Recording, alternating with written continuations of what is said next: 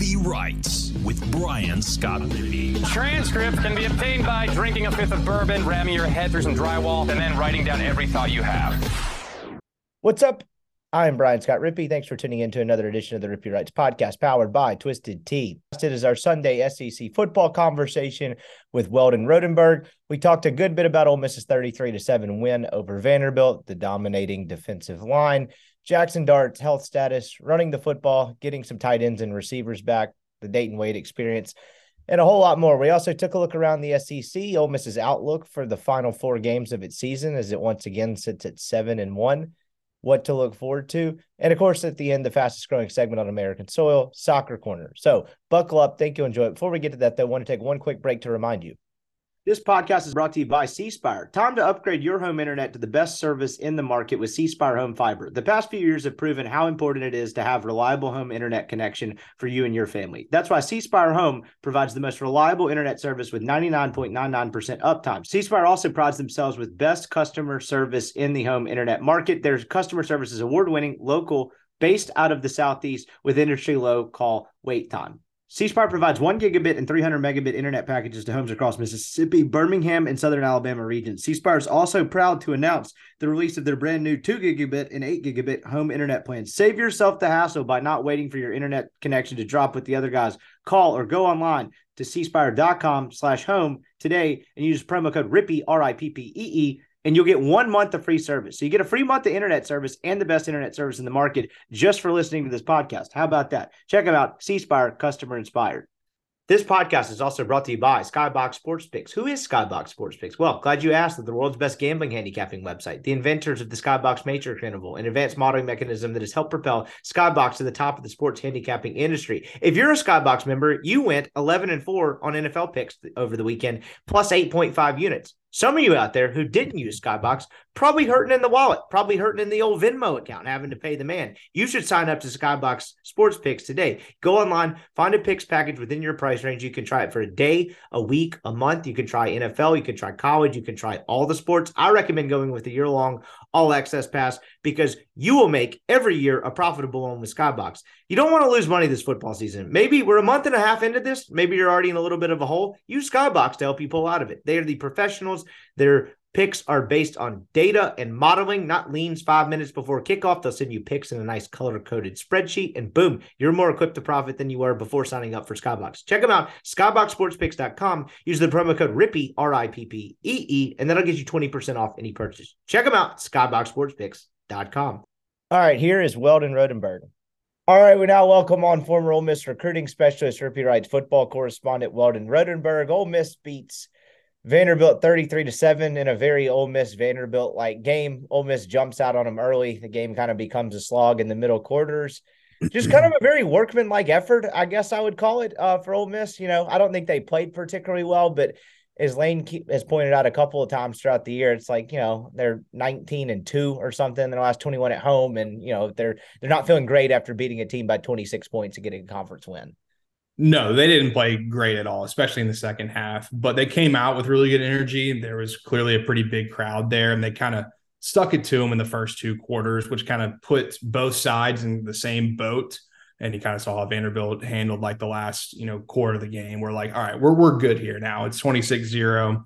Uh, we're just going to kind of ease into the end of this thing and, and move forward with both of our seasons, which is what it felt like for two quarters. So nothing impressive, but uh, I thought his quote about the standards and like, hey, we beat a SEC team by 26 that last year actually, you know, put up some fight against us and other teams.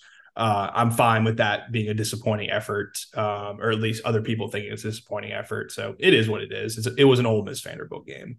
We talk about this whole increased trend in college football of it being such like a week to week sport. You know, there's so many new guys on a roster each year. For games like this, I imagine it's increasingly hard to get guys up and excited for it. Ole Miss had some kind of like bring your own energy type stuff going, whether it was dunking in the basketball goal and stuff like that. I thought the crowd was actually pretty good. We can get to that in a second, but I just imagine it's probably in this day and age of college football very difficult to get super motivated and get up for a game like that because one, they came out and took care of business early, even though the game didn't go great in the middle quarters, but it was never in doubt. They knew they were never going to lose that game. Knowing what you have coming the next couple weeks with Texas A&M coming to town and then Georgia to kind of define the 2023 season, I just imagine this is a game where it's impossible to feel very geeked up going into it. Uh, it has to be impossible. And I mean, I've been on the sidelines, though we weren't really all that good the years I were there. But even in games like this, you just know it's really hard, especially at home, oddly enough, um, that it can be even more difficult to get up for it. And Lane mentioned on Monday, we're talking about like the UNC and Virginia game and how, you know, n- you never know what can happen. And we have to do the best we can to bring as much energy ourselves as possible. Uh, he was begging the crowd to come in, and I understand it completely. Like, we need some energy around us as well. And I thought, despite not really converting in the red zone early in that game, that they really did come out with a lot of energy, especially uh, on defense. And if you pack defense and you're able to run the ball efficiently, these kinds of games go how they should go. And it absolutely did that for the first two quarters. I think they really shut down any scenario where this was going to be a weird game in any way, shape, or form. They, they did exactly what they needed to do. And I know it didn't look pretty for two quarters. And I, you know, my brother went to Vanderbilt. He, I told you earlier, he was in town this weekend. We were just like, I'm going to have to watch this game. I'm going to talk about it tomorrow, but I could do literally anything else but watch the second half of this game and pretty much have a good idea of what happened. Uh, it was nothing to uh, write home about.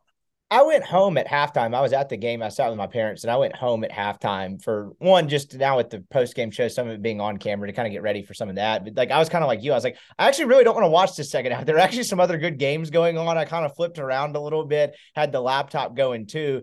But to say I was like, you know, I would say glued into the second half like I normally am for most of these Ole Miss games, so we can write, uh, talk about it. And even the early season ones, when it's like a slog in the second half, I'm still trying to watch pretty closely to try to, you know, pick up on something, see who's playing, who's not playing. I just didn't feel like the second half had a ton to offer in this game. And one thing I noticed last week when I was kind of just looking at the matchup and doing, you know, kind of normal week to week stuff in anticipation of the game, I kind of forgot Vanderbilt was five and seven last year and like a road loss at Missouri away from going six and six. I, you know, it, it felt worse because they were so they were pretty poor for like the first nine weeks of the season, but then rattled off back to back wins against Florida and Kentucky. But I just kind of forgotten they were actually five and seven and somewhat flirting with a bowl game at one point last year. Uh, this year, not not the case. Um, I, will get to the Ole Miss takeaways in a second, but man, they have a talent issue. Uh, Chris Lee, guy who works for the Vandy Rival site, always enjoy his take on like the big picture state of Vanderbilt football. And uh, he mentioned, you know, that they were behind in getting their NIL and collective going. And I was like, man, I'm actually surprised they have one uh, with their attitude towards football lately. You know, he mentioned they're behind. That that seemed like also stating the sky was blue.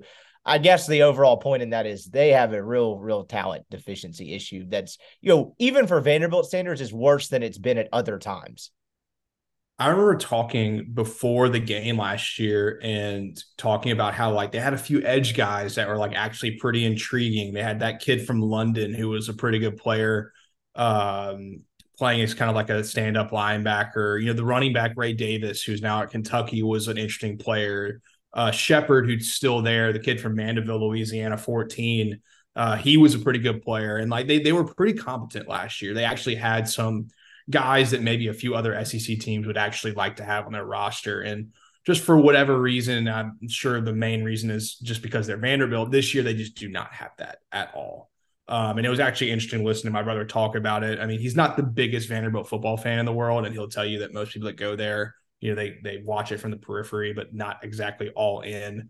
Uh, but he's like, look, we don't have any dudes. Like we we will hear about guys in recruiting and be like, oh, he's interesting. He didn't even know who the quarterback was. Um, and of course, we heard that Lane Kiffin also didn't, and we'll talk about that in a second. But uh, yeah, it's really tough over there. It's an incredibly thankless and difficult job, and it's not impossible for them to be competitive here and there. Uh, but they're so far behind that if they don't have one of those year those years where they can put it all together, it's going to look like this, which is not very impressive one of my least favorite parts about like the Ole Miss Vanderbilt game every year, I say every year. Oh, it's been a little bit of a rivalry at some points in the last decade and a half. But yeah. like in the last, you know, post, I would say James Franklin uh era. Uh I know I think what did he they get Matt Luke once or twice. I can't remember. But point being, when they have really bad teams, I just look over at that sideline. You have an SEC staff over there. A lot of people that put a lot of time and hard work into it. I just imagine that has to be very demoralizing. Hell, being a player, like being an offensive lineman on that team and just getting your collective shit rocked for three hours on most Saturdays. It, it's commendable that they continue to go out there and do that. But man, I was just sitting there thinking, and this is probably one of the thousand reasons I'd ever played football uh, at any sort of any sort of notable level. But that just has to be demoralizing every single week to just be so outmatched every time you step on the field. I understand that. I don't know if those kids have that mindset necessarily. Yeah. Um, because I mean they play hard. They played hard last night for the entire game. Uh, they I like Clark Lea. I like what he's done there. I kind of like what he represents. I know he, he's a big coach speak guy, but I, I kind of respect him. And I've talked about him and how he handled some stuff of of people that I knew about. Uh, a former coach of mine that was a Vanderbilt SEC legend and Clark Lea. I'm, I'm a huge fan of his. And yeah, it's got to be really, really difficult, but it's still an SEC football team. It's still an SEC job. I know it doesn't feel like it. I know they don't feel like it. I know it's just, it is what it is. Um, but some of these guys, they're all playing for different things. They're playing, you know, of course, for their team to win football games. They're coaching to win football games. They're playing for the opportunity to potentially play in the NFL. They're playing for the opportunity to maybe transfer somewhere else. You know, there, there's different motivations for teams like that. Um, and I mean, they're trying to build something and it's difficult to do. I mean, we think of the same thing when we think about Duke. And guess what? When you get the right quarterback in and you put uh, a good scheme together and you recruit well and you portal as well as you can, considering where you are, you can be a really good football team. Uh, I don't know if Vanderbilt can do that consistently, uh, but it's not impossible. So I, I know you want to look at them as little brothers of the poor, uh, which is you're right because they're not very good and they're really never very good. But it's a little bit more than just like, you know, oh, we're just getting our ass kicked every week. Like this sucks to be here. Like there could be a lot worse situations for those kids.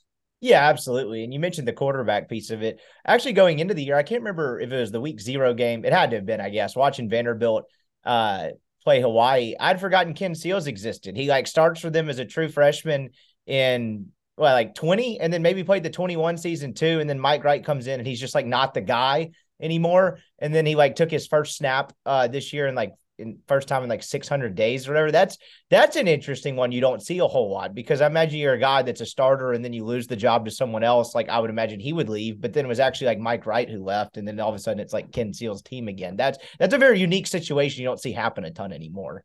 No, not at all. And then they pulled him in this game for the uh, the freshman kid, and it looked like they were basically just experimenting for for three and a half or two and a half quarters with this this new kid uh, who clearly didn't have the full playbook, was just an athlete. They were trying to see what they got there, and I honestly respect that. I'm all in on that. Uh, the Raiders last week went to play the Bears and decided to start Josh Hoyer uh, or Brian Hoyer, I'm sorry, instead of the rookie O'Connell. And it's like Josh McDaniels, what on earth are you gaining from this situation? Like you're what are you seeing? I mean, you're right now you're like three and three or three and four. You're not totally out of it, but you're really not in it in that division either. See what you got with the young kid.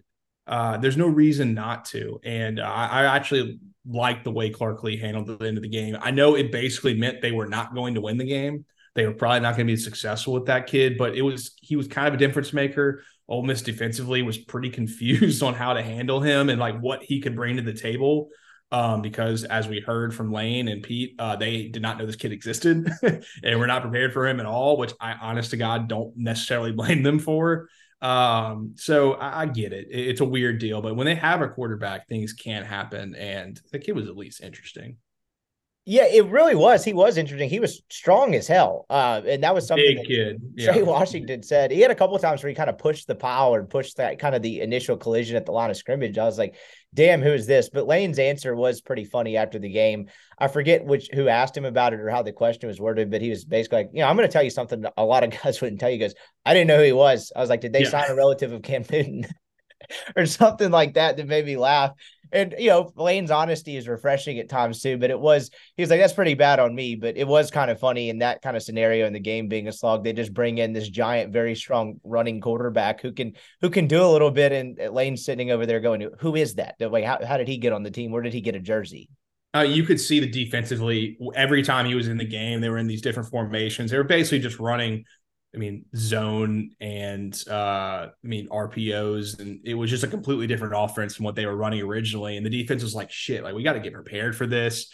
People were confused on the goal line when they scored the touchdown. They're like, "Okay, who's got quarterback? Who's got running back?" I mean, we're basically running triple option out here, and I mean, for literally, I mean, two quarters, they were really confused on what to do with this kid, and I think it shows clearly because they had no idea that he played football for Vanderbilt it's hard to analyze a win like this, as we mentioned, because the game was out of doubt very quickly, and then Ole Miss just kind of got through it after that, for the lack of a better phrase. But one of the things that stuck out to me, and I know it's Vanderbilt, and I know they struggle up front on the offensive line, but the Ole Miss defensive line is uh they've had a, I think at least at, at, least three sacks in every single game they played this year. They had five last night. They're either fourth or fifth in all of college football in sack total, which is Lane even talked about in his answer when he got asked about it. Can be misleading sometimes, but in this game they were very disruptive and got actual you know significantly negative yardage sacks. And again, it's against a bad offensive line. It's hard to gauge it, but week after week, this de- defensive line seems to be a little bit of a uh, of of kind of a microcosm of this defense as a whole, where they brought in a bunch of new pieces. They realized, okay, we have some depth here. Now they have a lot of different versatile guys coming into their own, and they're playing really, really good football up front. And I thought that was really the main takeaway I had from last night is that they dominated a game against a bad opponent. And there's been some decent old Miss defenses through the years that weren't able to do that. Um, they're incredibly deep on the defensive line. Uh, deep with players. We talk about like depth is is relative. You have to have depth of players who you're comfortable actually playing, and they absolutely have at least seven or eight guys that are fully comfortable playing all four spots, whether it's outside backer, defensive tackle, defensive end, uh, multiple multiple guys that they're comfortable putting out there. And I think the biggest difference between this defensive line and ones that they've had in the past is their ability to rush the passer from the defensive tackle position. Uh, whether it's uh, putting Ivey down there or JJ or Harris, they just really are able to push the pocket really, really far back. Kind of like those old New York Giants defenses where you had like Justin Tuck and those guys would flip inside and just completely cave in the pocket. Uh, they've done that consistently. They're pretty good in their rush lanes. And then if their guys on the outside just get home, I mean, they're right there for the taking. And they've been able to do that from different formations. They've been able to do it from different looks. Um, even just rushing three or four, they've gotten pressure, and it's been really, really impressive. And I mean, they had what six sacks against Vanderbilt. Um, that's really impressive. I don't, I don't care who you're playing to have that many from like four different guys contributing is really, really good and a good sign. I mean, we've seen it this year. They've had a really good havoc rate. They've had a great sack rate. They've taken the ball away, and they did it again in this game um, at an incredibly high level. Uh, they've just been really good. Nothing you can say about it more than that. Yeah, and it's a lot of different types of guys, right? It's it, you know they've moved Uku around a little bit. Um, you know, Cedric Johnson seems to be a little bit more of kind of like the pure pass rusher, but even Jared Ivey could get, get got off got after the quarterback off the edge, and it seems like a lot of different guys uh, that do a bunch of different things, whether it's even on the interior with Pegues to Josh Harris to Xavier Harris there. And it's something you could sense early in the season. I mean, it's something we talked about after the first the first game heading it uh, against Mercer heading into the Tulane games. Like I'm very interested to see if like this D line rotation is real, and it's it's it's helped that they've remained healthy up front and really on the defensive side of the football as a whole for the most part. But the the idea that they had more depth and they were going to be better up there and guys weren't going to have to play any snaps has certainly held true because now you're eight games into the season. You're not really talking about any sort of major rash of injuries.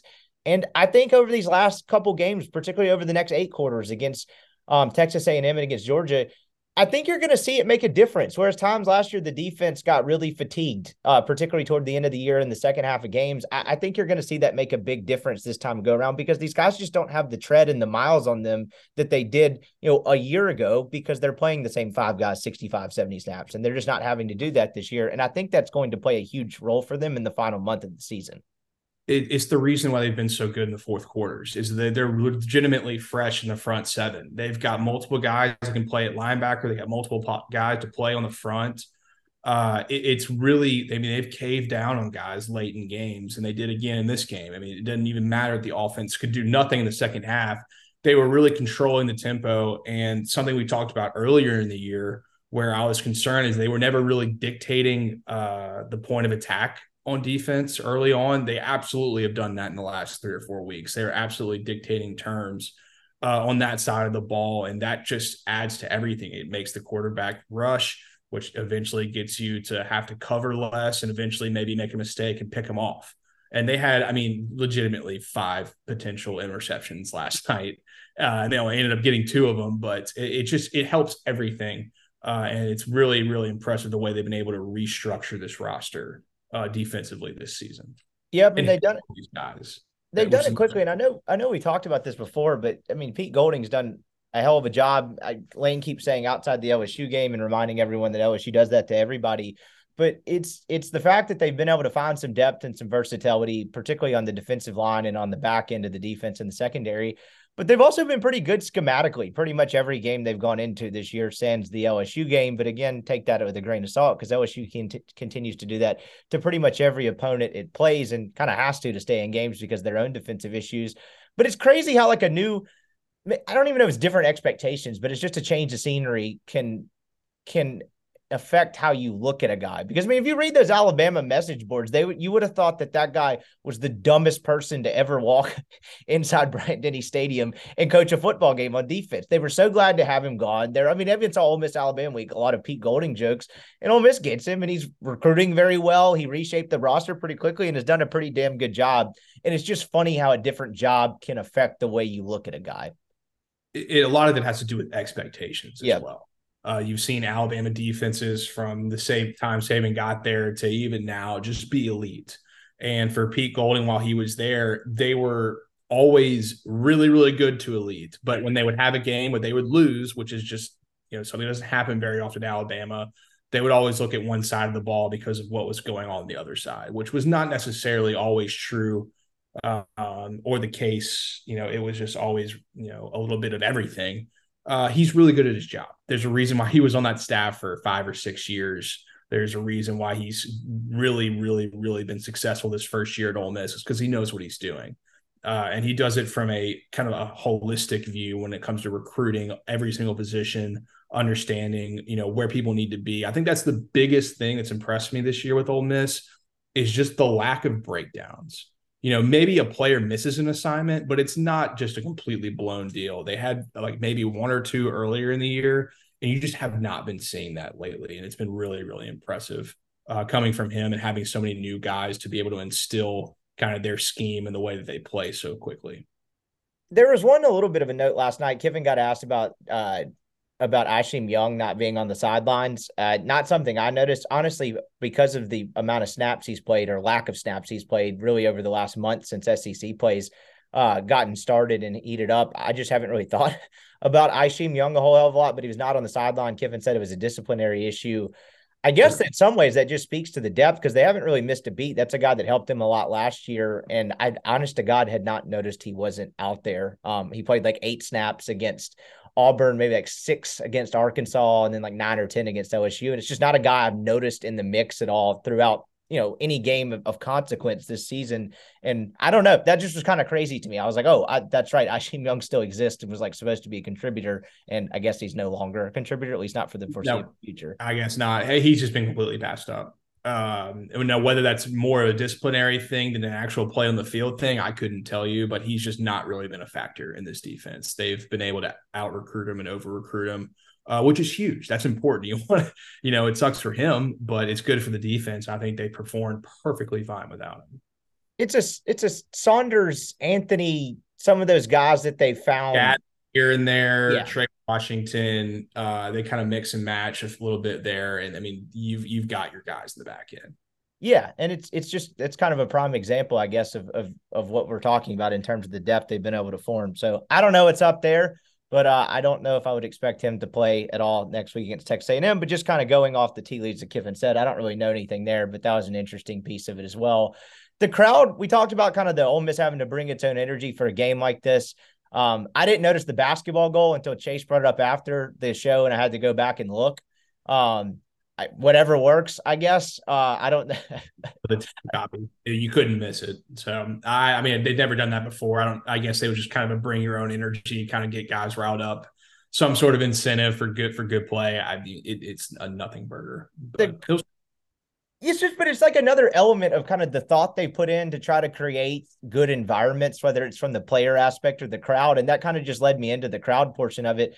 It was a pretty solid crowd. The only sections that were empty to start the game were the Vanderbilt section, kind of toward the like end zone on the south end zone club where the way section always sits. Vanderbilt, of course, didn't bring anybody, not really a shocker there. And a little bit of sparsely populated area kind of above where the band sits, but the rest of it was a pretty full stadium from the vantage point I had, at least from where I was sitting. And I was I don't want to say shocked by it, but I was mildly surprised. Uh, part of it was just the amount of times I was offered tickets this week. It seemed like people were just trying to trying to just give them away. Not a lot of people were going to attend the game, but it turned out to be a pretty damn good crowd. They do a great job with the pregame stuff and like the light show and all that, and they've just made it. They've done such a good job of it being an event. And after two years of Kiffin kind of prodding the crowd and you know begging them to stay and begging them to show up for games like that, I felt like as off-putting as it was sometimes and as awkward as it was when he did it like it seems like he kind of has proved a point and people have listened because if that amount of people i don't know what the announced attendance was but if you have an environment like that against a terrible vanderbilt team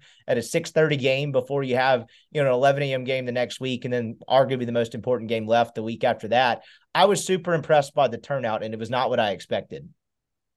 No i mean it's vanderbilt and i, I think it being at 6.30 helps uh, it's a little bit easier. It's a little bit more fun. And I think his whole deal about asking people to come, it, it's kind of just a recruiting deal where once you come the first time and you see what it's like and you see the team play, you see teams win. And, you know, if you're someone who doesn't go to every single home game, the thing you're thinking when you leave is, I, I want to go back. And once you start getting people in that cycle and having that a part of their you know discretionary income and discretionary time it's like you know that's actually really really fun it's actually not that hard to do uh, the games are really enjoyable and of course we have espn and everything else working against that with how shitty the actual you know game time situation stuff is uh, but he, I mean, people have listened. And that crowd from the TV angle I was watching looked really, really good early. And yes, people left late. It was basically a four score game at, at, a halftime. Like that's just going to happen. People complaining about that are just people complaining to complain. That just is what it is. It happens every stadium across the country on every single night, whether you're playing someone good or bad. People leave. Uh, but to show up like that against Vanderbilt uh, was really impressive, and I will not expect anything less against A and M, even though it's at 11 a.m. I think it'll be completely full, and A and M brings a lot of people too. Yeah, I think that game will be a sellout or close to it. I think that will be a pretty good environment. I know it's 11 a.m., but really the other piece of it too. That's kind of the last home game. I know you have one more, but it's it's ULM the week before Thanksgiving. That's kind of it. So like next weekend, as crazy it is to say, is kind of like your last real real game inside Vaught Hemingway for the year. One hundred percent. I know it's not technically senior night, but they probably sh- they should do they should switch it and have it. uh as as the A&M game is senior day, senior night, or whatever, so that people can actually appreciate some of these guys instead of the ULM game, which will be fifty percent max full. Unless they beat Georgia, then maybe there'll be you know seventy thousand people packed in that stadium. Who knows? Yeah, exactly. Very efficient Jackson Dart performance. Didn't think it was his best. Missed Hudson Wolfe on a touchdown. Had a couple of errant throws, but he's nineteen to twenty eight for 240 yards, touchdown and a pick. Really bad pick there. I don't know if he didn't see the guy. That was kind of coming toward right where I was sitting but a tough one there. One of the, I guess the only takeaway I had from this one was it's clear that he's ailing in some way. Um, he's definitely not 100%. We were talking about it before he had the great uh, second half against Auburn where it just looked off. Uh, Neal asked him directly after the game about his health status, and he said uh, some variation of what he always says, but he says, I'll be good. But I mean, that's not saying I am good or I am healthy. Like, I'll be good implies there's something there. And the only thing I was a little bit surprised about, you texted me, it was like, I think I'd flipped it off at this point. You said Sanders time.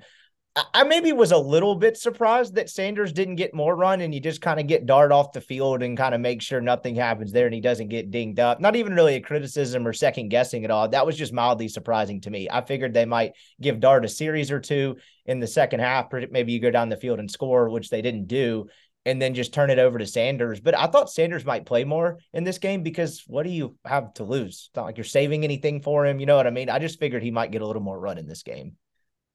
I mean, I tend to agree. I think just the way the game played out, it being ended up being like 26 to 7 in the third quarter, you couldn't necessarily start throwing in backups then. Though, of course, it was never out of doubt, but it's like, we really want to win this game like 29 to 21? Like, I don't think that's necessary. Uh, but going back to Dart, I texted you during the Auburn game, especially during the first half, and I know he played fantastic in the second. But even that being the case, I was like, this guy looks really hurt. Uh, he looks incredibly slow. His his feet in the pocket look slow. He's not throwing with a good base. He's throwing on his back foot. He's not as willing to run as he's been earlier in the season. And I saw when Neil asked, I was, I was happy somebody did. Of course, you get nothing out of it, but that is what it is. Um, it, it's a concern going into these next two weeks because you're about to play two hella athletic defensive fronts where you're going to have to make plays with your feet, make plays in and outside of the pocket. And he just doesn't look right. Uh, and when he doesn't look right, he doesn't play very well. And that's something that we've seen with his time here. Is once he gets a knock, and it's not because he's not tough, it's just it changes the way that he's able to play and his effectiveness. And it's definitely something that was concerning to watch during the Vanderbilt game. Um, and then going into this next game against A and M, playing against that defensive line, I, I don't know what to think of it yet. I don't know what the, how they're going to handle it. Uh, they'll have a completely different game plan for A&M. This was as vanilla as vanilla gets. I mean, they were running the same plays on like five straight drives. I mean, there, there was nothing about this that was showing anything. And, and, Lane has shown to be an incredibly good game planner, with the exception of Alabama for whatever reason. Uh, against big teams and teams like A&M, uh, teams where you're evenly matched or sometimes undermatched. Uh, so I'm not worried about it but it's something to at least monitor going into these next two weeks. And then Sanders wise, and like I said earlier, they, they couldn't really put him in for the second half because it wasn't totally out of hand. Um, but it clearly shows you, and we talked about this during the game, that Sanders is 100% the second string quarterback, and Howard will not be playing until 2024. Uh, or against ULM, maybe when it really doesn't matter. But Sanders is is the second string quarterback for this team. We'll get back to Weldon in just one second, but before we do, I want to take one quick break to remind you. This podcast is brought to you by Twisted Tea. Are you ready to elevate your college football game day experience? Check out Twisted Tea, your go to game day beverage for college football fans. Twisted Tea is unlike any other hard beverage you've ever had before. It's made with real brewed tea and packs a flavorful punch with 5% alcohol and no carbonation, delivering the perfect balance of taste and refreshment that goes down smooth for every game day occasion. No need to settle for the usual. Twisted Tea turns up on any occasion, especially when you're cheering on your favorite team. Whether you're tailgating in the stadium parking lot, watching at a bar, or hosting friends at home, Twisted Tea is there to elevate your game day experience. It perfectly complements your love for college football and your passion for creating unforgettable moments. So let's toast to unforgettable game day experience. Twisted Tea, the drink that fuels and celebrates your love for college football. Keep it twisted. Podcast is also brought to you by LB's University Avenue there in Oxford. Go see Greg if you're Rippy Wright subscriber. That's rippywrites.substack.com. You get a free newsletter from me and discounted meats. Right now it's three six ounce bacon wrap fillets for 20 bucks. It's about a $40 evaluation you're getting there for $20. Just go in, show Greg proof of subscription, tell him you know about the Rippy Writes newsletter. He'll get you set up and then go find all of your own favorites. It's the greatest butcher shop in the world. Incredible cuts of meat. I love the filet burgers all kinds of delicious sausages. The tri tip is incredible. It's truly a gem of Oxford and a gem of the South. Check them out. LB's University Avenue there in Oxford. Weldon. That's what my takeaway from the way it was handled last night. And it wasn't anything overly surprising. I figured that was the case. But, you know, if they're playing a game of consequence and Dart has to come out of the game, I think you know who's going in. It was interesting though, but there was something that I kind of had uh, that had raised my antenna entering the game just because he looked hurt at times last week, and then Arkansas he got hurt on like the first or second play of the game, and it kind of made the offense bog down a little bit after that. So it's something I was looking at, and was the irony in all of it was is that first touchdown is set up by the fact that he escapes the pocket and then throws an absolute dime on the run deep to Dayton Wade down the sideline. I was like, all right, maybe he does look healthy. And I don't know if it's one of those things where he gets hit in whatever area is ailing him and then it starts slowing down. But it was kind of funny where I was like, okay, never mind. He does look fine. But I was like, never mind. A little bit of fool's gold there. Uh, it uh, definitely looked like he was not right for most of the game. Oh, no, no. Um, I mean, that was maybe one of his best throws outside of the pocket since he's been at Ole Miss. So it was awesome to see and show that he has it. And it's a great job on a scramble drill by Wade. But even when he's getting out of the pocket and making things happen, it's just so slow. I mean, he's not necessarily ever been the biggest quick twitch guy running the football. He's more of a big, you know, kind of long strider that kind of gains ground by just his stride. Um, but even now, I mean, just like figuring out what to do when the th- when the play breaks down. It's just he's he's thinking slower, he's moving slower. Um, and it's not like he's playing like shit. I mean, that, that's not the case at all. It's just something that has been incredibly noticeable over the last three games. And Dayton Wade, another hell of a game, a guy that seems to be. I mean, we talked about like the lack of like top end playmakers for the last two years and how they've quelled that a bit with the addition of Trey Harris. We thought Zakhari Franklin, he didn't really play in this game. That continues to be a mystery. But man, uh, where Ole Miss would be without both Jordan Watkins and Dayton Wade, I know we keep talking about it like a broken record, but it really is kind of unbelievable how two, those were two undervalued additions that in the two couple years they've been at Ole Miss have paid massive, massive dividends. I've talked about how like you really don't want that guy being your second receiver, and I'm totally off that now. I mean, he's just really good. He's just a really good football player. He is a great route runner. He clearly knows what to do in every single play, which is the reason why he's playing as much as he is. Uh, he has incredible balance and body control for a receiver of his size. It's rare to see a guy be able to track the ball like he does and make plays on it uh, away from his body. It's really, really impressive stuff for a guy that was a walk on from Western Kentucky. Uh, it's an incredible story. He's been such an important part of this offense for two years. And I do notice it's kind of interesting that in games like this, they like really feature Dayton Wade. Yeah. Uh, he featured as much, you know, against LSU or against Alabama or A and M or Auburn. Uh, but in games where they know they're going to win, they're like, you know what, it's the Dayton Wade time. You know, this guy's coming up, and we're going to actually really feature him and point him out and get plays for him to get open. And I don't know if that's just like a credit to him and more of a, or if it's more of a scheme thing, or if it's just he's playing in this game. That's just where the read is. I don't know, but I have noticed in games like this, he he's a dude. And him and Trey Harris and Jordan Watkins going out there and catching punts and passes with a broken hand. Uh, that's maybe their toughest position on the entire field. Uh, those three guys, which is not something you always hear from the wide receiver position, but those guys have been incredible.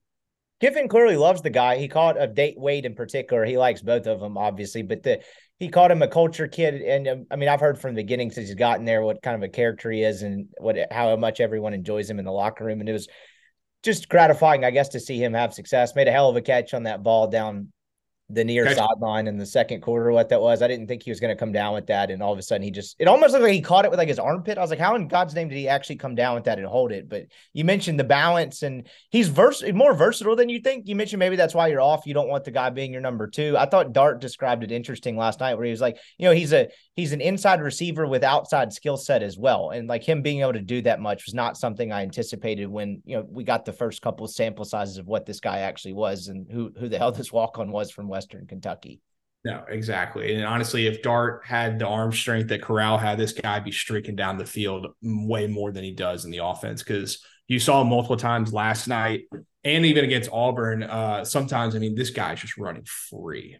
Uh, I know one of the plays where Dart got sacked against Auburn, he completely whipped a DB and was like streaking completely wide open down the middle of the field, and he couldn't see him because he got sacked. But he's just got an incredible skill set. He's just a really, really good player um, who will have a shot to potentially make a roster in some way, shape, or form uh, in his next you know iteration of life, whether that's in the NFL, CFL, or XFL, or wherever the hell NFL we have these days.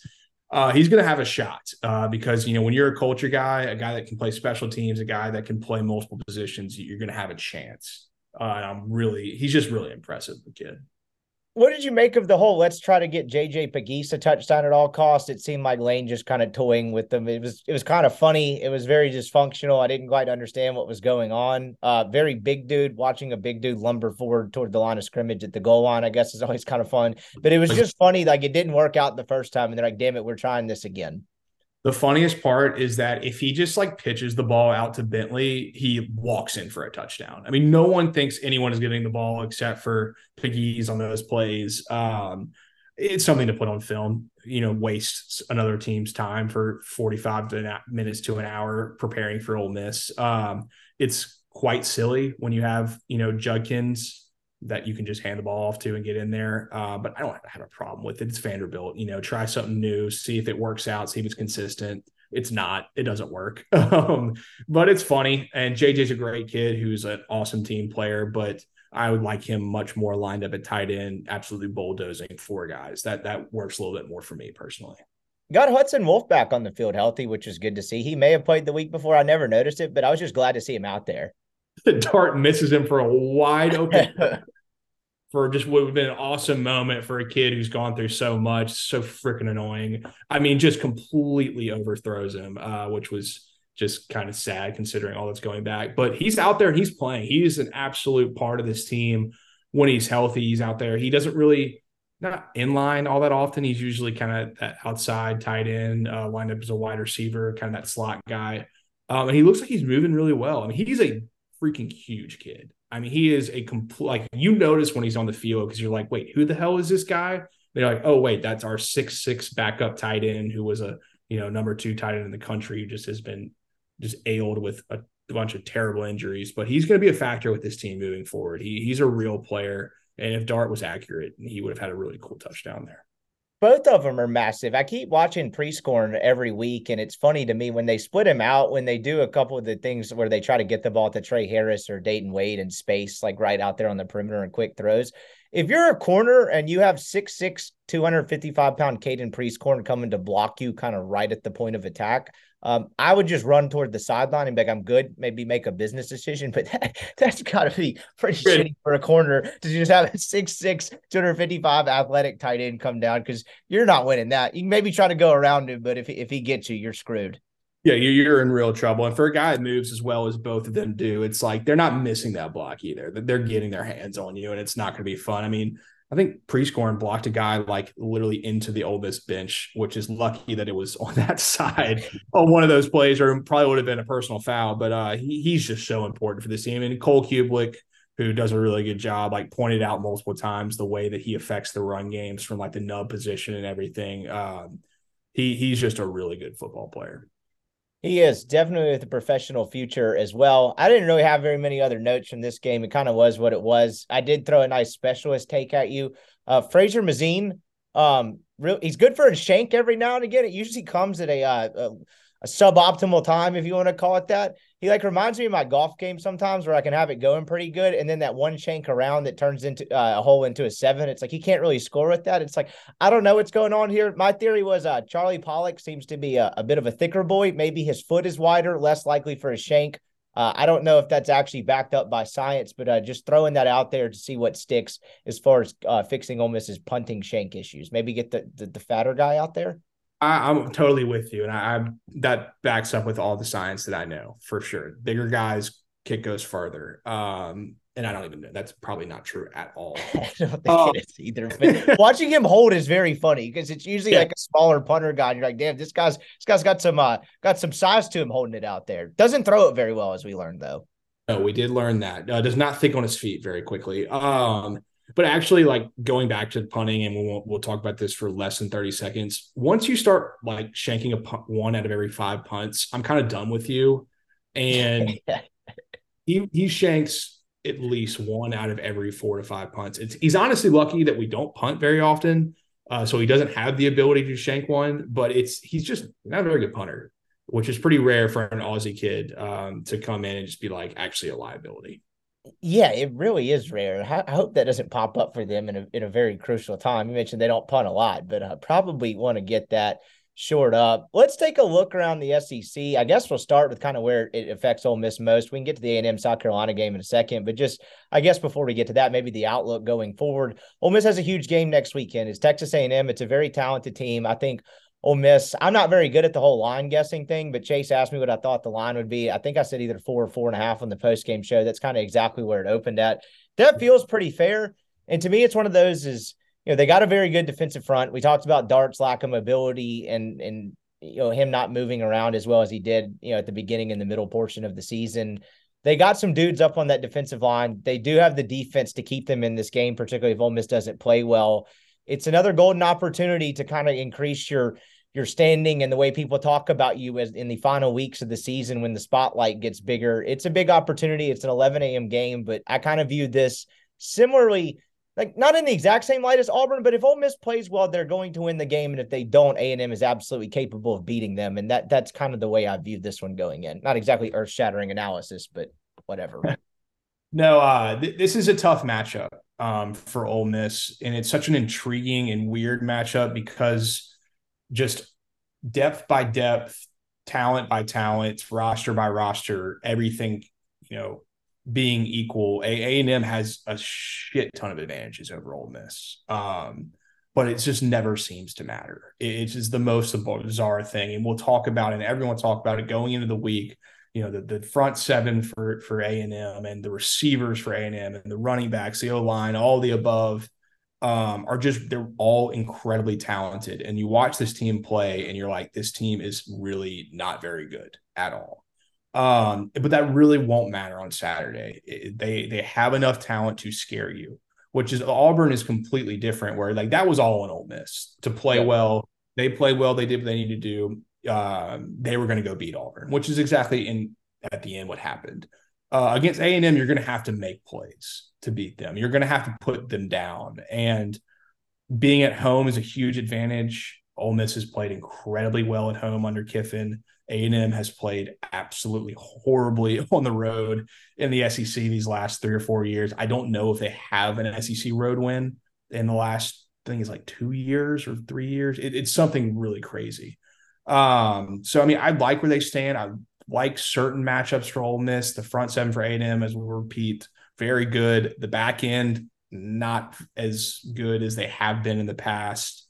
Um, I think that Max Johnson is capable of making big throws, but is one of the worst pocket awareness quarterbacks ever. I think you're going to be able to get to him.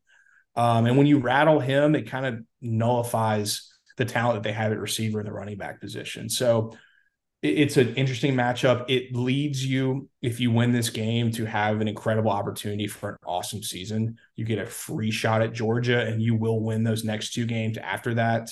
Um, I don't care how down you are after you if you lose to Georgia, like you just simply are not losing to ULM and Mississippi State, um, barring absolute disaster. So getting this one under the belt and having the opportunity to stay in the conversation, watch other teams around the country lose while you win is basically the name of the game right now. Um, and it's just that all you can control is is winning the next game, and then whatever happens after that kind of happens. So it's a weird setup with the way the tiebreakers and the playoff and yada yada yada. At the end of the day, you just have to beat A and M.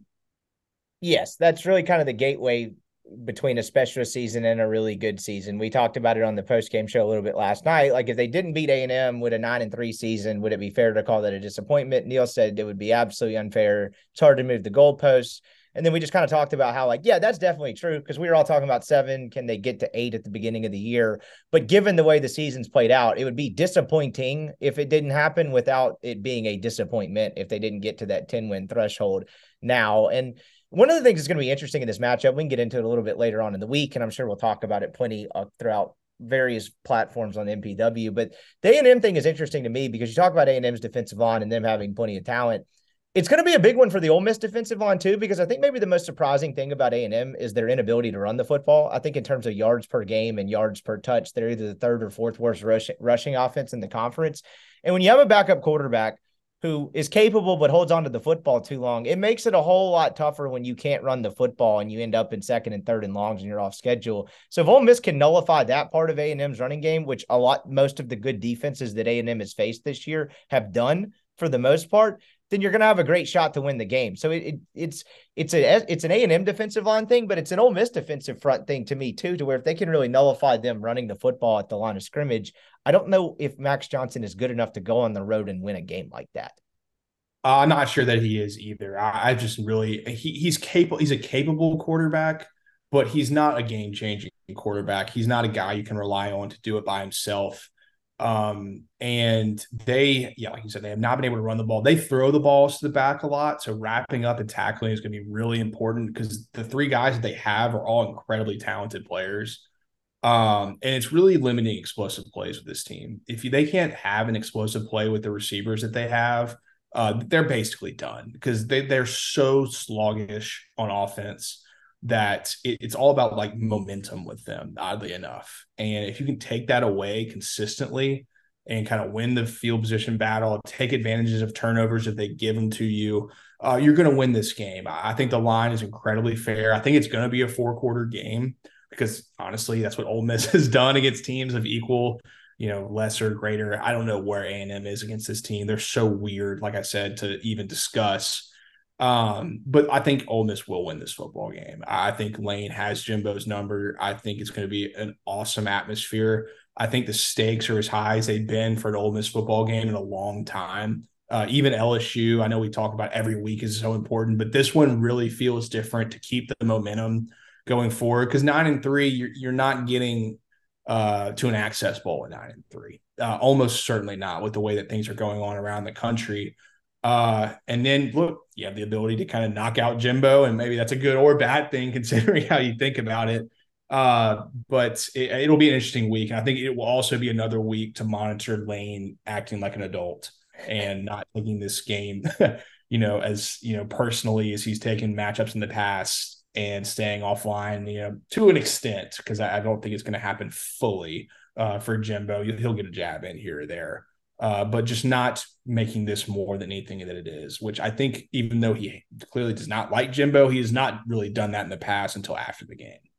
I had this earlier and I couldn't find it as I was trying to ask the question or get on the A and M topic. But A and A and M's three SEC wins. They ran for 209 yards against Auburn, 204 against Arkansas, the 105 in yesterday's win over South Carolina, and the losses to Alabama and Tennessee, 67 and 54 yards respectively. So pretty stark contrast on the success rate. And they didn't run it great yesterday against South Carolina. Um, they just kind of did enough through the air, particularly in the second half, to give some separation.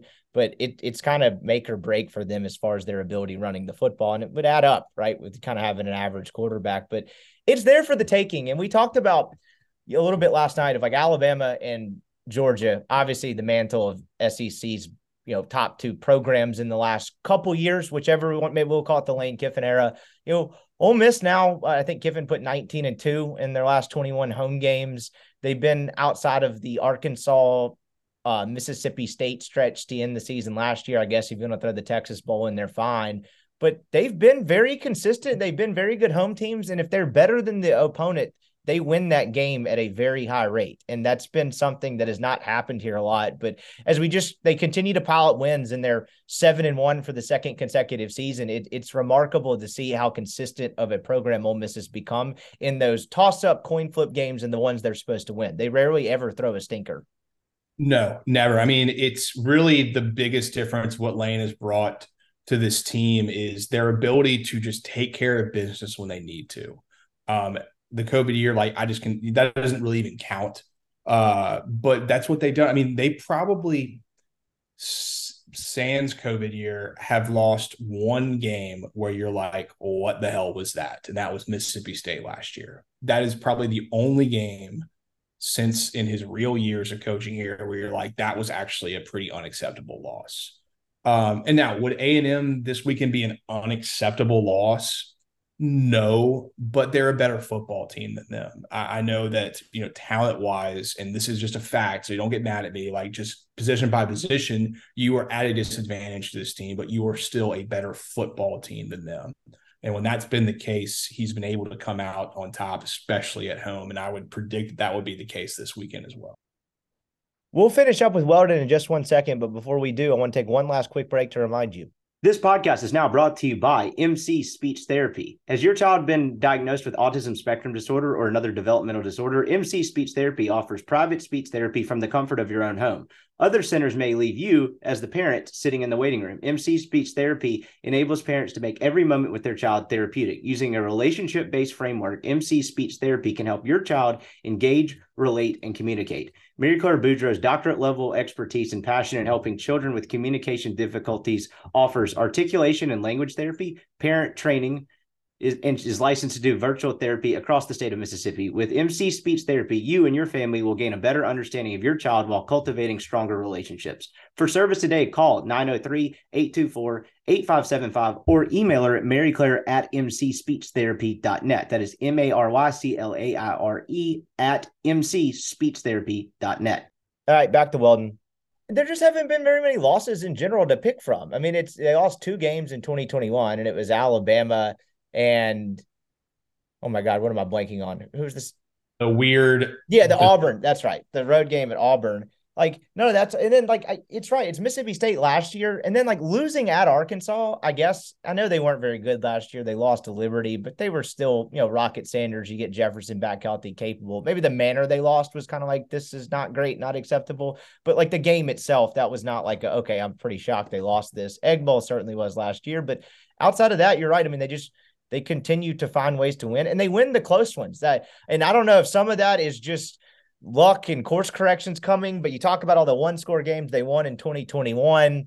Uh, most of these games, when they get closer in the fourth quarter, Ole Miss seems to, to find a way, whether it's LSU this year, um, kind of putting Auburn away in the second half of that one. That just it's very, very impressive the model of consistency they've been. And I know we kind of poke fun at some of the pro mindset, but uh, you know, they, it kind of speaks to it in that sense. Like you mentioned, they do take care of business against teams on equal footing, and that game next Saturday against A and M is kind of that one to a T. So I'm I'm curious to see how it'll turn out. We'll certainly be having a much different conversation about about the Georgia game, uh, depending on the result of that one.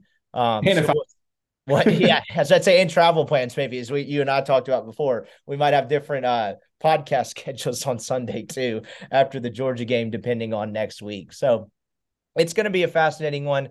11 a.m. We'll see what happens. Let's take a look around the SEC before we hit soccer corner and get out of here. And we kind of covered the A and M South Carolina game uh, early on. I was like, man, are they actually going to do this? Then A and M's talent kind of imposed their will and just ran South Carolina into the ground. South Carolina just not a very good football team. They've been battered with injuries. It's going to be fascinating to me to see how Shane Beamer is viewed after this season. Is it do you chalk it up to just decimated by injuries? They still weren't a good defense when they were healthy. I'm very curious to see how this is viewed in terms of his job security. I mean, they're not firing him this yeah, year. definitely not firing after this year for sure. That would be insane for them to do. Um, but they haven't they haven't been well coached this year, and injuries obviously are part of that. You're probably playing new guys, but they're not very disciplined. They make stupid, stupid penalties. They make silly mistakes. Um, and Louis said this every week. They're wasting a pretty damn good season out of Rattler. So there's going to be a lot of questions there, and those questions are very, very warranted. Uh, they're not making a change or anything like that. Uh, but it's really been worse, honestly, in my opinion, than it may even look. I know what are they? I mean, they're two and six right now, so it's pretty damn bad. Uh, but it feels and looks so much worse uh, considering some of the games they've lost. They probably could have won, and the way that they played on uh, at Missouri and at A and M. I mean, back to back road games is really difficult, but it's like neither one was like overly competitive against two teams that are. I mean, they're good football teams. They're sure as hell aren't great football teams. And South Carolina has managed to look make a lot of pretty average and bad teams and good teams look elite, and that's never a good thing and they've got a chance to right the ship a bit. They get Jacksonville State next weekend before a home game against uh, home games against South, or, or excuse me, Vanderbilt and Kentucky, and then kind of the Clemson game wrap up the year. Are from an automatic win. What'd you say? That is far, far, far from an automatic win. Yeah, Rich Rod's got it going down there. Um, they're what they're five, six and seven and one, six or seven and one somewhere in there. I saw that the other night. I was actually watching them play on a Tuesday or Wednesday night. So you think that game could get a little weird? Absolutely if they don't get up for that game which they probably won't because they're two and six or whatever and it's gonna be at home i don't even know what time that game's at. I think it's one of the mini 11 a.m games. You don't get up for that game that team is incredibly physical rich rod's team. They will punch you in the mouth. If you do not punch back they will absolutely lose. Uh, i saw the line came out as 14 oh that is kind of right there in that zone of like we don't really know much about this matchup, but this team is certainly not incapable of going in there and winning that game. So at all. I mean, if you want to frame it this way, they're now entering the month of November and they have beaten Furman and Mississippi State. That's uh well good again, it's either one. yeah, that's not uh, not like with a blink of an eye. It's it's incredible, actually. Honestly, it's so much worse than I thought. it's really bad. There will they will not fire him, but it's actually a lot worse now that we're saying it out loud. It'll change how next year's viewed, and I think that's kind of how what I was trying to get at earlier of like you know how, how this season has gone and the disaster that it's been will certainly have an effect on how long of a leash he has next year. Uh, Georgia, Florida. I watched a decent bit of this early on. Then I kind of went in the Grove for a little bit. Watched a little bit more before the Ole Miss game started. As after we got in the stadium, Um, Georgia still going to be okay without Brock Bowers, I guess. They uh they seem to look fine. Carson Beck seemingly is coming into his own. Seems like the last three four weeks they've kind of unleashed him. They've kind of seemingly let him do more, trusted him more, and he's made good on that as well. But uh, they looked a lot sharper offensively um, after the first two series of the game than I thought they might. You know, in the first edition of not having Brock Bowers. Uh, Florida completely lost like this game in the first or in the second quarter. They uh had a great script, came out like six plays, scored, and we're like, all right, you know, here here we go. We got a game here. Florida off a bye, like you know, no Bowers. We'll see what happens. And they started getting cute with Georgia, and they got cute multiple times. And every single time they tried, Georgia just completely punched them in the face and was like, actually, that's not how you're going to beat us. And I think it's actually good in case we beat A and M to see that for Lane to be like, there's just no, there's no nonsense with this team. Uh, you you will not beat this team kind of out thinking them or going wide. It's just not going to happen. And Georgia defensively is just so fast. Um, it is just incredible how quickly they close space against guys. I mean, Florida has real athletes um, at the skill positions more than they've had in recent years, and it was just a no contest there. Um, and then offensively, you're right. Beck's been really good. He's been really he's really accurate. If the guy is open and he's got time, he will he will hit him in stride with absolutely no issue. Uh, doesn't have a cannon by any means, but will kind of stretch the field uh, horizontally really well. And then when they have McConkey back, and he's healthy, he's absolutely dynamic. Uh, he's a, like a really, really good player. Uh, the Delp kid that uh, I remember as a recruit that's kind of been Bowers' backup. He's a hell of a player too. He's no scrub, uh, and he showed that again on Saturday. Uh, they just completely manhandled the Florida team that had a ton of time to prepare for this game and are clearly still playing catch up roster wise with Georgia. Speaking of another, or really two quarterbacks that played well in this game that I was not expecting, Joe Milton's playing better football the last couple of weeks. I thought he was pretty good, at, particularly the first two quarters against Alabama. Played okay on uh in this in the 33-27 win over Kentucky. My main theory was in a disappointing year for Kentucky, like you finally saw Devin Leary like almost have like an out of body experience and play very well in this game, and they just wasted it because they got behind early and could never really get settled back in. They had an opportunity to win this and just couldn't do it. Uh, they definitely did. Uh, it's like this is kind of a weird deal. They have these in the SEC, and we talk about them all the time. Where like Kentucky just doesn't beat Tennessee. I think Tennessee's won like 17 out of the last 20 or something like that. Uh, with a lot of those Kentucky teams probably be better than Tennessee. Uh, it's it's a, it's a weird dynamic there, and uh, Milton played great. Uh, he looked really good. He was more a willing runner. The receivers were playing much better. They they kind of were able to get off the mat after that weird second half against Alabama.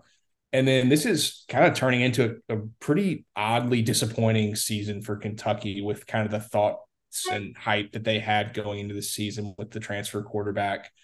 And it's just, you know, getting the OC back, getting Ray Davis in, having Barion Brown and Dane Key and these guys with a defense that's actually just not that good.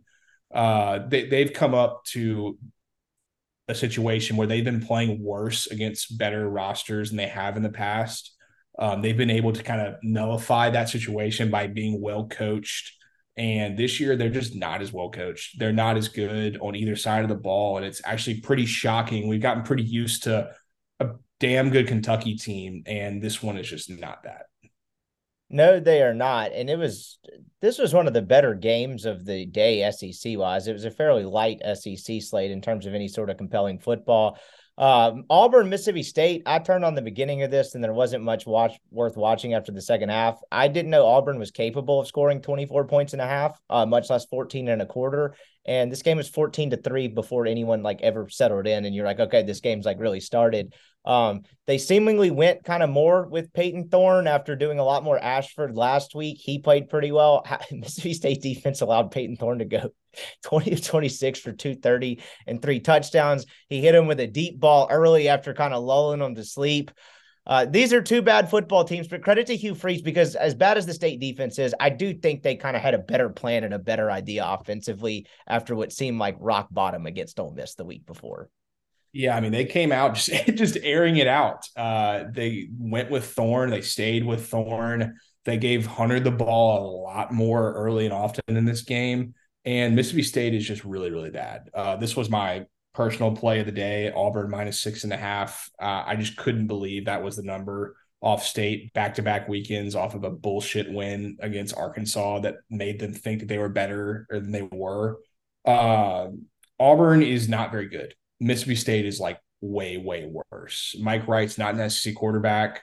Uh, their back end of their defense, which has been something that literally every year they've had players, they do not have those players this year. Um, and they're just incapable of stopping anybody that's capable of throwing the ball. I mean, Spencer Rattler absolutely torched them.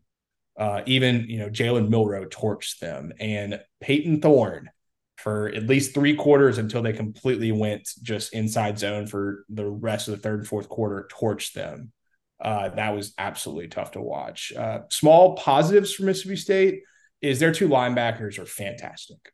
Absolutely. The Bookie Watson guy and Jett Johnson from Tupelo, they are fantastic football players and they play their ass off every single game where it looks like the rest of that team could give less of a shit if they play well at all, which is the most concerning thing you can see from a first year head coach. And he said it too. He's like, we didn't really have a great effort. Uh, and that is kind of unexplainable to me for a team in their position. Yeah, because that was really the swing game for them to get to a bowl. Uh, you know, now it seems like they're staring five and seven in the face. You know, you somehow win with a game with a backup quarterback at Arkansas, and like this was supposed to be a you know massive game in terms of momentum for Arnett, and you know getting to a bowl game and kind of riding the ship after a tough start to the year, and they just came out flat, which is very strange. He seems very much. I always thought he was a good defensive coordinator. He, I thought he had a great plan in the 22 Egg Bowl. Well, he's completely in over his head. Way they in were, over his head. And I guess that just goes to show you how different being a head coach is and can be in terms of responsibilities and all the different things you have to manage and approach. Because for a very competent defensive coordinator, uh, he is way, way gone over his head. I know we talked about it last week, but it's just more and more on display every single week. And they're doing something right now, recruiting wise, um, Big JUCO. incredibly concerning. Uh, they are going heavy JUCO. Uh, they've taken, I think, like three or four in the last two weeks, and that is absolutely it's borderline unacceptable at this stage in college. The way college football is right now for these guys, going heavy JUCO um, is just not good. That's not that's not a good sign for guys that coming in with two years they're not transfer portal guys. It's it's just really concerning that they're not able to fill out a roster, whether it's high school wise or their confidence to be able to go into the portal and make changes. It's not it's not good. That's not what you want to see if you're a Mississippi State fan. And for a program like that, it flies in the face of everything they kind of builds off of. I know things are changing with NIL and they've struggled to adjust with that with some, but they've always been kind of the get the in-state kids that you get, develop them into good players, and that's kind of how you build continuity. And this newfound um, kind of lean in toward the JUCO ranks, for the guys two years left, like you just mentioned, that that kind of flies in the face of like what the program has been for a long time, for better or for worse. I don't even mean that as an insult; it just makes it all the more concerning. Well, I yes and no to that. The way I mean, Ole Miss and Mississippi State, especially while I worked there and previously, they they've always hit the Mississippi JUCOs. I mean, that that's something that's a built-in advantage that they have, which is something that's rare for Ole Miss and Mississippi State to have a a built-in recruiting advantage. The difference is is their pivot is yes. that they were not recruiting these JUCO kids uh, months ago. That that was not the case. They you know they had all that momentum in the summer. And Ole Miss, I mean, look, they have a JUCO wide receiver committed. They're going for an offensive tackle. They're going for Deion Smith. Those are like instant impact guys. Mississippi State is going to get a JUCO middle linebacker that's been to five colleges. They're going to get like a depth, two depth pieces on the defense. It's it's just not what you want to see. And it's been a clear pivot. It's very different from what in the past when they would go get guys because those were just really good players to fill out their roster. You have ways to do that now that are very different. You don't need to go get journeyman JUCO guys to come in uh, as your, you know, fifth, sixth, seventh guy to end your or 25th, 26th, 27th guy to end your class. Uh, that's a completely different deal than the way that Ole Miss and Missouri State have handled JUCOs in the past. Why do you think he's doing that? Do you think it's indicative of him looking at the landscape of guys they might get in state and thinking we're out on a lot of guys or we don't stand very well? What What do you think the reasoning for this is, if you had to guess? My guess would be that JUCO guys don't require a whole lot of NIL, uh, especially the ones that they've gotten. Uh, they don't have to go spend money in the portal where they probably don't think they're going to be as competitive. Uh, they have been missing out on their targets. I mean, at this point in time, you know who's on your hot list, you know who you're recruiting, and you know, you know damn well where you stand with those guys. What's clearly happened is they've gone through their, you know, their evaluations of the high school side. They're like, you know, we have some guys, but they just aren't, they can't play for us. We're not going to go out in the portal and start shopping because we can't do it. We're going to have to go to our bread and butter uh, and take some Mississippi JUCO guys that we evaluate enough to fill our roster, and that is just red flag on top of red flag, in my opinion. Probably gets another year, um, if I had to guess, but it it I don't know. It, it, I feel bad. It, they they need to do it, and like he'll probably get another year. But what if the Egg Bowl just goes lopsided? If, you know as well as anyone, the Egg Bowl result sometimes makes people do crazy ass things. Absolutely true. it's it is unfair to him this situation um, but it all gets forgotten very quickly on why he's in this situation, you know, where they were after Leach passed away. And, you know, this guy was a guy they brought in that because he won, he was very good defensive coordinator, undeniably. LSU wanted him, Michigan, I think, interviewed. I mean, a lot of people wanted this guy as a defensive coordinator. And they were confident that he was a guy that wanted to be there. And it was continuity with the roster. They were worried about guys portaling all over the place and they hired an offensive coordinator with a completely different mindset on what they needed to do. It was foolish. It happens all the time. You see people make the wrong hire, and it's probably making it look a lot worse than it is. Will Rogers gets hurt. It, it's a catastrophe on multiple different levels that aren't all his fault necessarily. But at the end of the day, like I said, people forget those circumstances incredibly quickly uh, in a situation where you've got Oklahoma and Texas coming in and you are falling far, far, far behind your in-state rival that they, you know, that is the most important thing to them. And so that's a really big problem. It is now time for the fastest growing segment on American soil. It is Soccer Corner. I got my coffee this morning and flipped on what ultimately ended up being something they called the London Derby. Was it, uh, or not? No, is it, is it just the Derby? It's Manchester United versus Manchester City. I already screwed up that. They're not London teams, they're Manchester, England. What is this Derby called?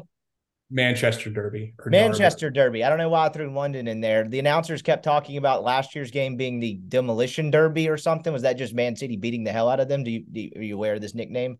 Uh, I'm not aware of that nickname. I know we won one, lost, got our ass kicked in the other one last year. So I, it must have been the other one they were talking about. Um, but I, if you watch that full game, you saw what it looks like when a team that's really good and knows exactly what they're supposed to do when they do that at an exceptional level, and when you see a team that is in complete shambles, uh, what that looks like. It was a complete manhandling from the jump. So what does that do in in English football? Like when you have a rival, I know Manchester City was the club for a while, and then for the last like twelve years, or uh, United was the club for a while, and then City's kind of made this revival, and they're kind of the face of the league and really like European soccer. It seems like in a lot of ways. Does does it, do you get any SEC football action? We just talked about the Egg Bowl making people do stupid things. Is there any sort of reaction to this, to where like our arch nemesis on the other side is just absolutely light years ahead of us? Well, this is nothing new this is nothing new since probably 2012 when City came into Old Trafford and beat them 6 1 with Mario Balotelli. Uh, that was like the day everything flipped completely. It was like, this is the team now. They have the more, they have more money. They have the manager. They have the resources. They're doing everything right. United's doing everything wrong. And though United has gotten results here and there, it, this has been a pretty uncompetitive rivalry, which is it's really kind of like I don't know what the comparison would be college football wise, but European football is so similar to college football in the way that things like this they would make you do insane and crazy things. Um, this was kind of like if Georgia was Georgia, and then Man City was Georgia Tech, and then all of a sudden Georgia Tech uh, had a Saudi backer come in or Qatari backer or whatever the hell that guy is. And then all of a sudden Georgia Tech won three straight national championships, and Georgia was like a middling program trying to find their way. That's basically what has happened. Okay. Uh, and with this rivalry, I think that's probably as good of a comparison as you could find. Um, and it's just been this way for a long, long time. And this is why people were so disappointed, disappointed United fans were you know, it was a moral quandary wanting to have a Qatari owner come in and buy the club to be competitive. Uh, and when it did not happen, and it, it, it, will not happen, the owner of Ineos is coming in to buy a certain share of United instead of a full sale. people are like, well, that's just it. I mean, we just can't compete with these guys anymore. And whether that's right or wrong, it's not fully true. They've just been shitty, shitty, shitty at managing this roster. Uh, it's not going to make them do anything insane. It's just more beat downs for beat downs. It's just demoralizing at this point. My Brentford Bees just destroyed Chelsea, sending Brian Haydad's favorite club back into the doldrums of just absolute shambles as well. It seems like they're still a disaster. That's not getting fixed anytime soon. I think I saw a stat that Brentford has won more games at Chelsea since April than Chelsea has. Whoa. Okay. That seems tough to do. Not very good. Uh, and it's funny because Chelsea played Arsenal really well last week. They ended up drawing 2 2 after going two up. Uh, and then they kind of came back down to earth uh, again this week. And earth for them is not where they should be. They should be at least fighting for top five, top six. Uh, and along with United, I just don't see that being a realistic scenario for either of those clubs this year. Toward the top, got Tottenham and Arsenal. Got Tottenham leading the league with uh, 26 points. Arsenal and Man City two points behind them. Arsenal's always been, excuse me, Tottenham has always been described to me as similar to like Ole Miss football. It's like can be exciting, dramatic. Never really won anything of consequence recently, or really at all in a, quite a while um, and sometimes has the ability to pee down its own leg in the big one, and you know, uh, what whatever you want to call it, the Treadwell game or the uh, fourth and twenty-five stuff like that seems to happen to Tottenham. Uh, is this just setting up for a massive disappointment? How good is this team actually? They're really good. They know. Ex- I mean, they they had their manager come in from Celtic. I can't even pronounce his last name. I think he's Australian or New Zealand. Okay. I can't this flag shows up. I can't remember what um, nationalities from, and they have had a bit of a Ewing theory effect with Harry Kane leaving to go to Bayern Munich. They've actually been playing better uh, without him. Which you know is that real or not? Is it just a flash in the pan for them? I don't know, but they have an incredibly athletic midfield. They have one of the best players in the world, uh, Son from South Korea, who's electric, playing up top. They have bought some more players that they have in the past, uh, and they just know exactly what they want to do. They're they're well. De- they play really well defensively. They um, press really hard. They finish when they get the opportunities, and they've just gotten a ton of results. They haven't lost a game this season. They're they're eight and two with just two draws. Um, are they going to win this whole thing? I don't know if they have the squad depth to, but their one advantage is they are not playing European football anywhere. Um, so that this is the only competition along with like the FA Cup and stuff like that that they have. So they'll have that advantage over Arsenal and City and Liverpool to not be playing anywhere else that can kind of hold that depth together. And injury wise, they've got some guys coming back. They're really good. They play a very fun brand. They uh they made some great signings in James Maddison, who's been featuring more in the England squad. He's been awesome for them. Uh, I don't know if this will hold up, but they've firmly gotten themselves a chance to play Champions League next year, finishing top four. I don't know if they'll win the whole thing though. This has been the fastest growing segment on American soil, Soccer Corner. He is Weldon Rotenberg. I appreciate the time as always, my dude, and we'll uh, we'll talk to you next week after a big one for Ole Miss. Yep, sounds good. See you then. That'll do it for our show today. Thanks for listening. As always, really appreciate your time. Big week ahead, Texas A&M week. Got some great guests lined up. I think you're enjoyed the slate of content. Thanks for listening to this podcast. As always, we'll talk to you real soon.